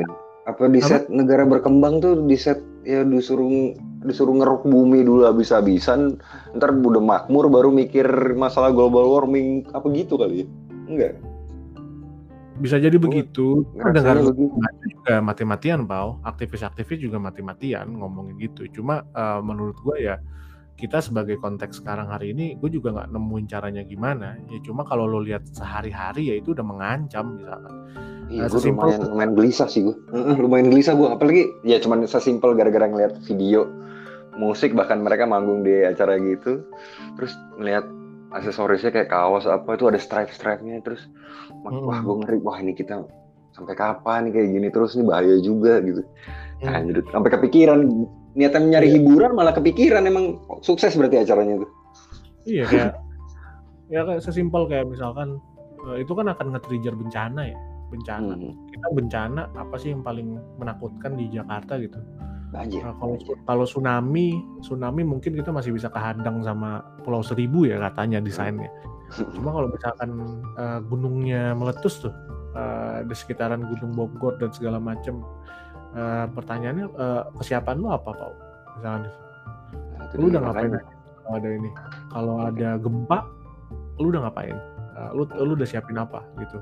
Hmm, Kalau kemarin kita pandemi begitu aja paniknya udah kayak apa kan? Misalkan iya parah parah. parah. nggak ada yang ini.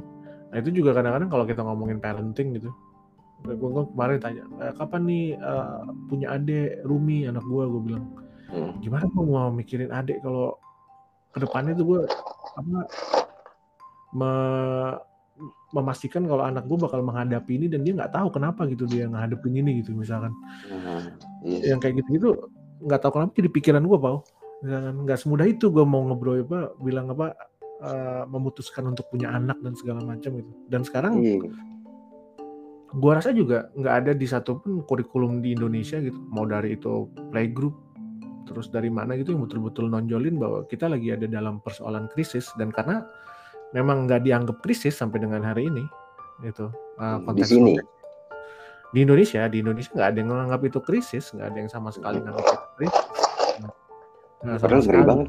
Iya gue ngebayangin, ah gila nih kayak gini, gini terus gimana nih? Solusinya apa ya? Ya maksudnya kalau- dari eh, dari per individu lah maksudnya. Yang paling Ya, dekat lah. pertama itu kan kita harus eh, kalau gue berpikir itu ya orang harus tahu ada resiko ini. Cuma pertanyaannya gimana cara ngasih tahu orang, Nah, gitu kan? ya gue berpikir ya pertama kali yang paling dekat itu ya uh, pemuka-pemuka agama ya misalkan hmm. kayak gitu. Jumatan kayak jumatan itu kan uh, mimbar yang paling ini kan loh mimbar yang paling apa? Efektif buat kita bisa menyampaikan pesan ya. Cuma sampai dengan hari ini nggak ada yang menyampaikan pesan tentang krisis iklim gitu misalkan. Hmm, gitu. ya ya Ben baru baru orang nggak ngomongin mental health aja dikit. Orang udah nyibir Ben apalagi global warming. Gitu aja udah ah healing healing apa kan padahal ya mungkin menurut gue tahapan pertama orang concern sama suatu masalah kan sering ngomongin dulu ya ngomongin di, dimasukin ke bahasa sehari harinya dia. Dan menurut gue itu udah bagus gitu. Kayak masalah iya. mental health orang mulai naik gitu. Terus orang iya. yang yang ngibir juga banyak gitu. Terus yang lainnya yang tadinya aktif men menyuarakan masalah kesehatan mental ya dibully lah segala macam ah ini kacau nih gue bilang. Ini gimana masalah yang lebih besar lagi nih kayak global warming nih nah, makanya pak maksud gue kalau kayak apa eh, persoalannya kan kita punya MUI kita punya ini tapi nggak ada mungkin kayak NU Muhammadiyah gitu misalkan. Saat hmm. mereka kan punya kaki tangan banyak di masjid-masjid seluruh Indonesia lah. Seharusnya kan punya agenda clear ya bukan pada saat pada politik aja kita ngomongin konteks siapa yang menang siapa yang kalah gitu tapi clear gitu agenda tentang uh, perlindungan apa uh, krisis iklim itu dibahas. Konteksnya itu kan krisis iklim kalau mental health nih pau mental health mungkin dibully gue masih bisa apa ngerti lah. Misalnya dalam hmm. konteksnya ya itu kan udah jadi kayak menye-menye anak-anak dianggap menye-menye anak-anak zaman sekarang kan, nah, ah. kan.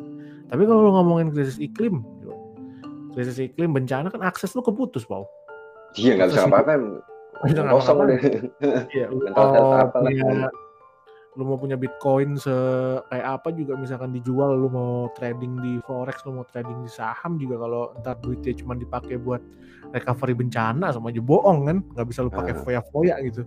Konteksnya kan clear gitu tapi mereka belum ngerasain belum belum ada ada ancaman begitu belum merasa terancam gitu. Misalnya dalam konteks kayak gitu. Ya itu kayak mental health gitu kayak mental health ya ya juga sih dalam bilang uh, yang paling baik itu ya diomongin. Tapi yang yang diomongin yang sekarang itu ya apakah itu baik itu juga jadi pertanyaan Pau. Kita mau ngeres ya, kita mau ngeres isu mental health. Tapi caranya itu uh, kalau kita ngeliatin konteks sehari-harinya juga nyebelin Pau. Ya. benar-benar ada sih ada, ada yang gue rasain itu. Apalagi yang cuman uh, posting liburan gitu healing ya. Jadi menurunkan iya. derajat healing menurut gue healing itu penting sekali gitu. Karena itu bisa jadi resiko, Pak. Dua resikonya gini pertama. Pertanyaannya, lu yang uh, mencoba untuk ngeres isu mental health, betul-betul mau ngeres isu mental health atau lu mau riding the wave sama uh, isu mental health, Pau? Konteksnya. Kalau lu uh, eh, gue banyak ketemu uh, mahasiswa beberapa kolega gue gitu yang betul-betul kena mental health gitu misalkan kena hmm. beberapa penyakit ya beberapa serangan-serangan yang seperti itu gitu misalkan hmm. kesusahan-kesusahan seperti itu dan mereka kecenderungannya nggak kecenderungan untuk posting dan segala macam kok karena mereka kecenderungannya itu mencari bantuan ke yang lain langsung iya langsung cari bantuan tapi kalau gue ngeliatin ngeliatin pola nih pola-pola yang di Instagram di TikTok hmm. dan segala macam yang racing isu mental health gue dapat kesannya malah gini bahwa tanda kutip. Kalau gue nggak mental health nih gue nggak kekinian banget nih. Oh. Paham gak lo iya, itu iya, resiko itu hmm. bahaya loh mau sama hmm. penyandang mental health yang sebenarnya loh. Hmm. nah, makanya iya, gue lebih lebih respect kepada gerakan-gerakan yang sifatnya kayak misalkan dia menyediakan tempat pelaporan, hmm. dia menyediakan advokasi langsung gitu ke, ke tempat ke orang-orang yang misalkan perundungan seksual, dibully hmm. secara seksual, terus ada konteks mental health, ada gabungan advokat perempuan gitu. Uh, itu real karena kenapa iya, orang yang lagi, hmm. iya orang yang lagi kena itu nggak menuju Instagram dulu, Pau. Dia menuju uh mencari bantuan, misalkan. Uh ya itu menurut gue ada memang beberapa yang ke Instagram ya mungkin teman-teman dekat kita gue juga kadang-kadang beberapa nemuin teman-teman yang misalkan punya indikasi gitu gara-gara Instagram ya. Misalkan dia kan tapi dia dia nggak dia nggak ada kalau gue perhatiin beberapa komunikasi teman-teman gue yang kayak gitu di Instagram dia nggak ngasih eksplisit kalau dia lagi kena mental health gitu. Dia cuma mulai ada pola misalkan gue gue kok uh, gampang capek ya dan segala macam jadi nggak uh. gue lagi ini nih ya segala macam gitu. Kalau yang hmm. yang ngeselin itulah yang sebenarnya bikin jadi konteks mental health itu dibully. Dan menurut gue hmm. kadang-kadang ini beneran nggak sih orang kena gitu mungkin ini nanti tahap selanjutnya kali ya Ben. Habis bully membuli ya kan? Pom- pamer pamer posting ntar mungkin beneran beneran penting gitu. Beneran berasa penting gitu. Orang-orang beneran sadar kalau itu juga penting juga gitu. Walaupun global Iya. warming lebih penting sebenarnya. Anjir gue gelisah sih. Iya kalau konteks global warming gitu sama juga kadang-kadang ngelihatnya lu eh, kayak beneran mau jaga lingkungan atau lu cuman pengen lu ngerasa dosa terus lu pengen ikut-ikutan gitu kayak misalkan kan ah ya pakai apa pakai yang kayak dulu-dulu lah kayak misalkan kon jangan pakai sedotan plastik pakailah sedotan eh, apa metal Kertas. gitu kan. Metal kertas segala macam apa metal kertas sekarang segala macam itu akan lebih ini gitu. Tahu dari mana? Kan kita nggak pernah nanya gitu bang. Iya tahu dari mana? Itu itu lebih ramah lingkungan. Tahu dari mana? Kita nggak pernah nanya begitu kalau misalkan ada orang kampanye kampanye tentang eh, lingkungan kan. Misalkan lu tahu dari mana yang kayak gitu? Lu tahu kayak misalkan ya kayak sedotan metal apa sedotan aluminium gua nggak tahu sebutannya. Emang komponennya itu komponen yang ramah lingkungan? Bikinnya aja kan nempak lah apalah itu kan ada karbonnya juga pasti. Carbon footprintnya ada. Distribusinya emang pakai kuda atau pakai apa orang sepedahan? Kan distribusinya juga pakai mobil-mobil pickup kan Dan kita nggak pernah kayak gitu konteksnya. Jadi ujungnya ya uh, lu uh, beli aqua atau eh sebut merek ya lu beli air mineral gitu menyelamatkan uh, tumbuhan di mana gitu dengan membeli ini kita bisa uh, menanam pohon. ini, akhirnya kan kita nggak sedang konteks menyelamatkan lingkungan kok uh, Pau kita sedang menyelamatkan hati kita yang merasa bersalah terhadap uh, nggak bisa Eh. ngejagain lingkungan. Iya benar. Iya menyelamatkan aktif. diri kita sendiri ya. rasa bersalah ini dan itu konteksnya sekarang itu banyak kan begitu walaupun ada yang bilang ya itu kan step pertama ya siapa tahu kita Hmm. bisa raising isu dan segala macam Hmm. ya step pertamanya sudah terpola dari 10 tahun yang lalu kapan step keduanya gitu misalnya iya habis iya benar nggak mulai mulai Bener, bener, Iya. bener. Hmm. ya kayak ya hari ini kita ngobrol aja ya belum tentu habis ini. Kita milah sampah kan sampah makanan sampah ini gitu. Gue udah udah ini sih udah udah udah mulai sih udah udah gue pilih pilih sih. Anjir gue Hah? habis nonton video itu kayak wah anjir beneran gue pakai botol cuman satu gitu. Kayak wah gila. Takut gue serius deh kayak kayak orang aneh gue malah jadi di rumah. Iya, bagus lah takut. Cuma persoalannya adalah kita juga nggak bakal bisa tiba-tiba zero apa eh, karbon Iya, gitu kan. footprint Footprintnya kita karbon net eh, net zero gitu nggak nggak mungkin gitu misalnya. Coba Nggak ya eh, paling nggak ya gue nggak tahu sampai level gerakan itu gimana gue nggak tahu ya karena kalau kayak apa mungkin kayak konteks kayak kayak sulitnya kita bikin ini sih Pau bikin laki-laki sama perempuan setara sih Pau selama Ah. konsumsi konsumsinya itu tinggi gitu konsumsi kita terhadap eh, apa sistem kayak ya tanda kutip ya kayak kapitalis kayak gini masih berjalan eh, dengan aman dan nyaman ya mungkin ya agak sedikit apa ya oksimoron juga sih kita ngomongin sustainable development gitu kan. Mhm. pembangunan yang berkelanjutan. Gimana caranya pembangunan bisa berkelanjutan kalau syarat utamanya nebang pohon gitu, segala macam gitu kan? Apa yang berlanjut gitu misalnya di situ. Iya, jadi kayak kontradiksi sendiri misalnya Gila, gimana caranya? Gue gue mikir gitu juga. Apalagi, eh, oh enggak sebelum nonton video klip itu gue nonton ini anime apa Japan Oh. Sing anjir Japan Sing tuh enggak ganggu pikiran gue juga tuh. Eh, Wah anjing tenggelam lu. Ini bisa terjadi di sini nih. Gue tai banget. Ya? bengong. iya lah.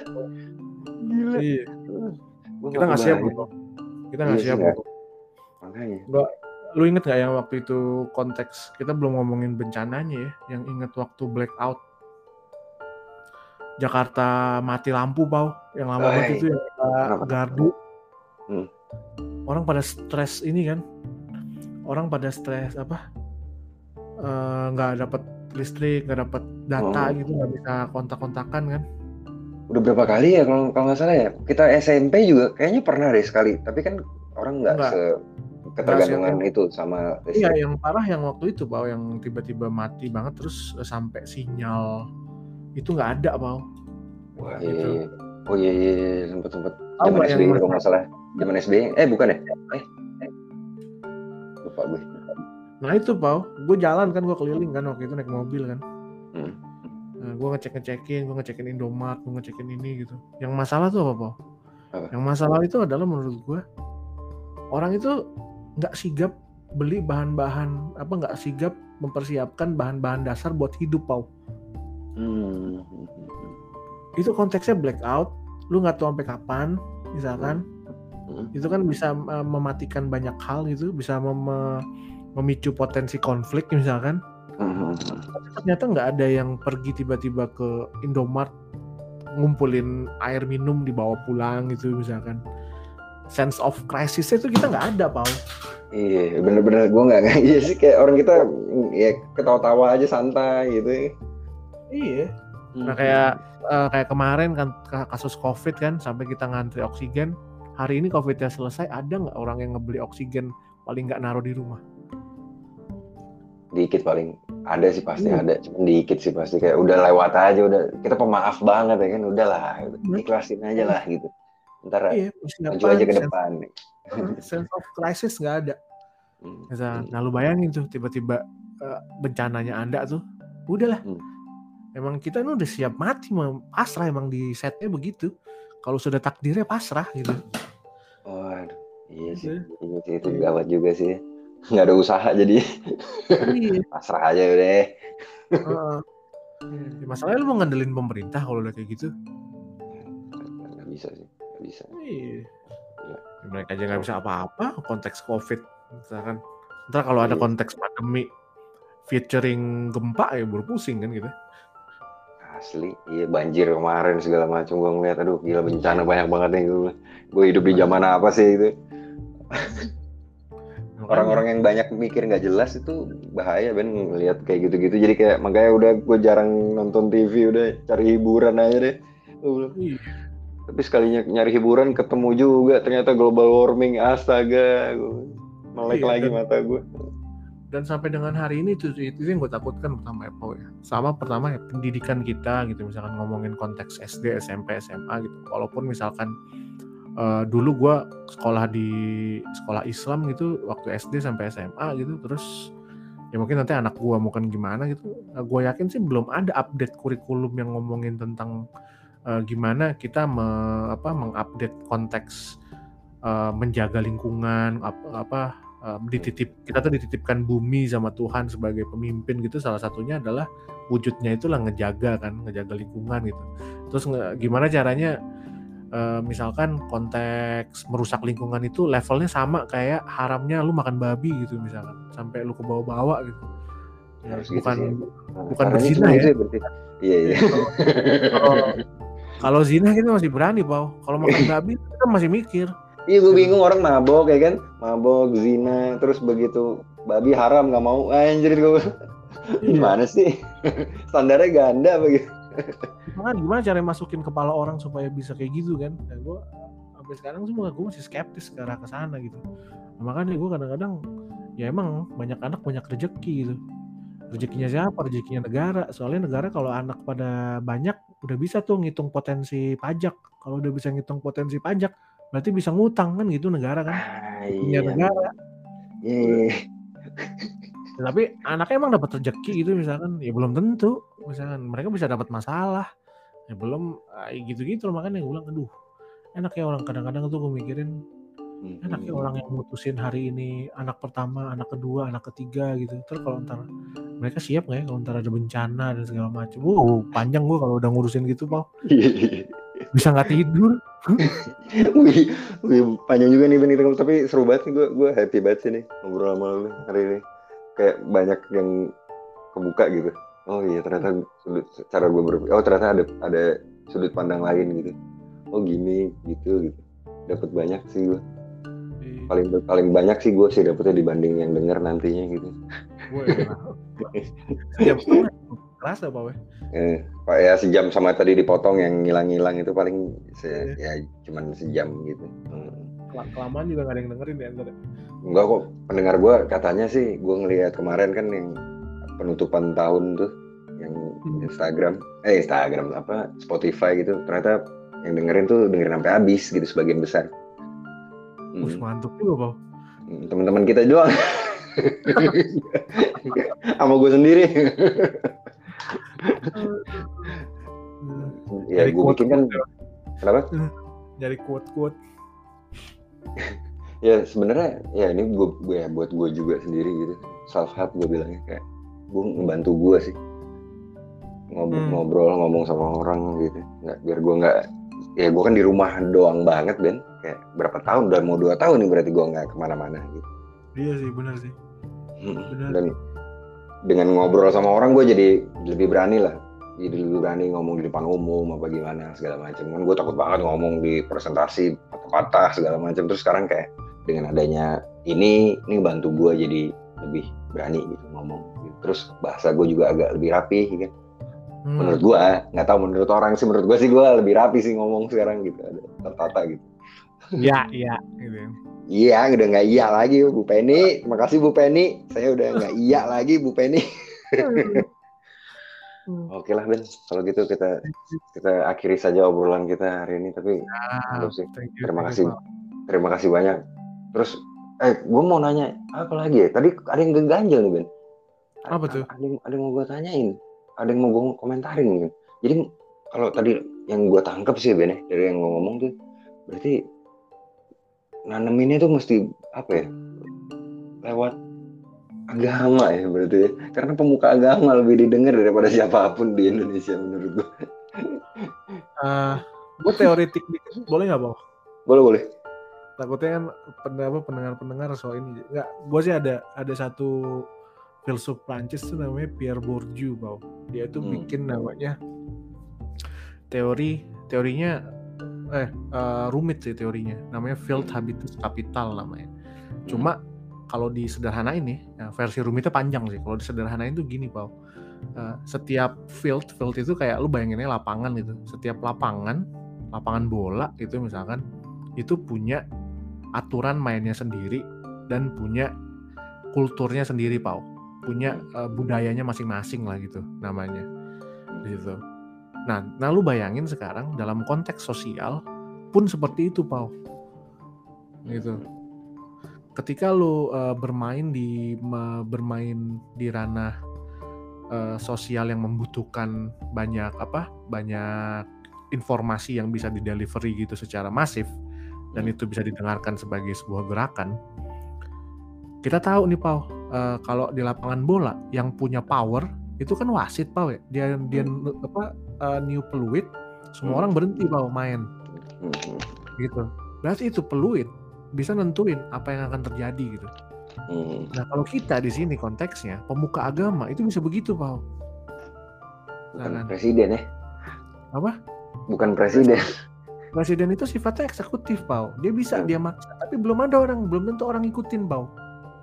Hmm. Gitu. Beda kalau misalkan konteksnya adalah pemuka agama yang didengarkan, dia punya umat gitu dan segala macam. Ketika dia ngomong, konteksnya kan bukan politik, Pau. Kenapa politik itu apa? Kenapa kayak politik praktis itu lebih sulit didengar? Karena mungkin orang ngiranya ya dia cuma lima tahun, habis itu udah gitu. Kita ditinggalin aja. Tapi kayak ustadz, kiai, itu kan guru, Pau. Hmm. Dia hidup sampai mati kita, Pau. Habib-habib gitu kan. Hmm. Eh, kita kita dapat apa manfaat dan dapat hidayah dari mereka itu bisa sampai eh, sampai mereka mati gitu, Pau. Hmm. Nah, ketika mereka ngomong itu power mereka, kekuatan mereka lebih ini gitu. Jadi kalau gue pribadi sih dalam konteks bahwa pemuka agama karena karena bukan hanya karena gue orang Islam, Hmm. tapi mereka itu ada tools yang paling baik untuk menyampaikan pesan-pesan takwa. Yang itu kan yang diminta sama Tuhan kan Benar benar. benar. konteksnya gitu. Dan kalau Ben. konteks kita adalah masyarakat religius, ya udah gunain aja Hmm. Itu. Kapan Ben mau mulai Ben? Gue ikut Ben, gue bantuin. Enggak, ya cuma itu gue ngasih konteks itu itu juga sekaligus ngasih tahu kenapa sih SJW SJW itu disebelin bau Hmm. ya karena mereka ketika mereka beraktivisme eh, mereka ngomong banyak gitu misalkan eh, lu racing isu mental health lu racing Hmm. isu ini lu nggak ngeliat fieldnya benar salah kolam ya, salah mancing di kolam yang salah ya. Iya lapangan lu lapangan lu tuh siapa lu sokap kan gitu kan orang ngomong Iya kan. lalu. tiba-tiba Ayo, Ben. Ayo, Ben, kita ke majelis-majelis Ben. Gue gue ikut Ben, gue bantuin. Ya. Lu kalau pengen bikin gerakan semacam itu gue ikut. Ayo. Eh, ayo ayo aja gue gue jalan gue gue ajak orang-orang kayak emang mesti gitu caranya bener cuman itu caranya yang lu sebut barusan tuh cuman itu menurut gue sih caranya Hmm. yang real gitu ya paling real kalau gue hari ini bang yang paling Hmm. penting gue gitu tapi tapi sesuai dengan ini juga pak sesuai dengan eh, kapasitas dan peran ya pak gue peneliti Hmm. pak Hmm. yang gue lakukan adalah gue banyak melakukan penelitian yang terkait misalkan isu lingkungan isu apa kerja eksploitasi kerja paksa sama isu-isu perdamaian misalkan itu kan eh, ini gue ya apa eh, Feel- expertise hmm. yang mau gue bawa gitu. Hmm. Nah, karena gue nggak mungkin jalan-jalan misalkan ke majelis-majelis, Pau. Ya gue temenin orang-orang yang kira-kira bisa ke majelis-majelis, Pau. Gitu ya. gue kasih input ilmu, Pau. Gini-gini gini nih, konteksnya hari ini begini nih, misalkan. Nah, terus mereka ngomong tuh gitu. Ternyata ya indikator gue, gue harapin gitu misalkan kayak di masjid di rumah gue kali ada gitu kali ya berapa minggu ini gue selalu, selalu konteksnya itu adalah Jumatan, Pau. Kalau Jumatan keselip pesan-pesan tadi jagalah lingkungan atau kita ini dititip, dititipkan oleh Tuhan ini bumi yang seperti ini itu misalkan Hmm. banjir kenapa terjadi jangan nyalain ini dulu nih misalkan nyalain ada konteks uh, kita yang nggak ini itu pernah gue kayak gitu coba uh, eksperimen gitu ah, ternyata bisa Pau gitu Nah, masuk gitu ternyata itu. cuma itu. aja Ben aja. ya pelan-pelan aja Pau maksudnya tanpa terasa aja Hmm. Gitu Gila nih. sama kayak tadi musik musik Iya. lu, lu bisa tergerak dari musik lu bayangin aja ya BTS ngomong eh, apa ini army siapa yang nggak mau ngikutin ya gitu-gitu sih Pau Di- Doi paspornya beda lagi udah kan. Paspor Iya. diplomat. Hmm. Heeh, makanya mau dipakai banget kan banyak isu Iya. Oke oke bisa bisa. Oke. Wah, ntar gue juga coba deh Ben. Gue ngomong ke orang-orang, woi global warming, global warming, woi, woi, anak cucu lo kasihan, woi. Eh, ya paling Kita nggak- efektif lu Hmm. ngomong pas lagi banjir lu kasih bantuan terus lu ngomongin konteksnya uh tuh levelnya tuh Kena real Hmm. Bukan berarti kita nungguin banjir ya jangan nih kalau bisa jangan. Kan udah dibolong-bolongin jalanan, udah nggak banjir lah, bolong-bolongin udah. Oke, ini Ya, mesti sip. dilanjutin. Ini kita mesti ketemu sih Ben. Kayak ngobrol. Boleh, Kapan boleh. lo ada waktu lagi ngobrol langsung aja lah seru banget. nih. Eh, iya ke Hmm. kampus aja Pau sering gue di kampus Serius lo. Gue hari Selasa mungkin ke kampus. Eh, besok juga ke kampus kata Leo manggung. Gue mesti mau datang Leo manggung. Leo Wanggung Hmm, Leo keren banget ngeband sekarang senior kita satu itu. Hmm. Oke. Sip Oke. sip. Terima kasih banyak teman-teman sudah mendengarkan dari ujung sampai habis. Terima kasih banyak Benny udah mau ditanya-tanya. Sama-sama bagi-bagi info tentang ini itu bikin gua banyak sadar. Banyak sadar apa? Ya banyak sadar lah pokoknya. Oke sampai jumpa di episode selanjutnya rekayasa sukacita. Bye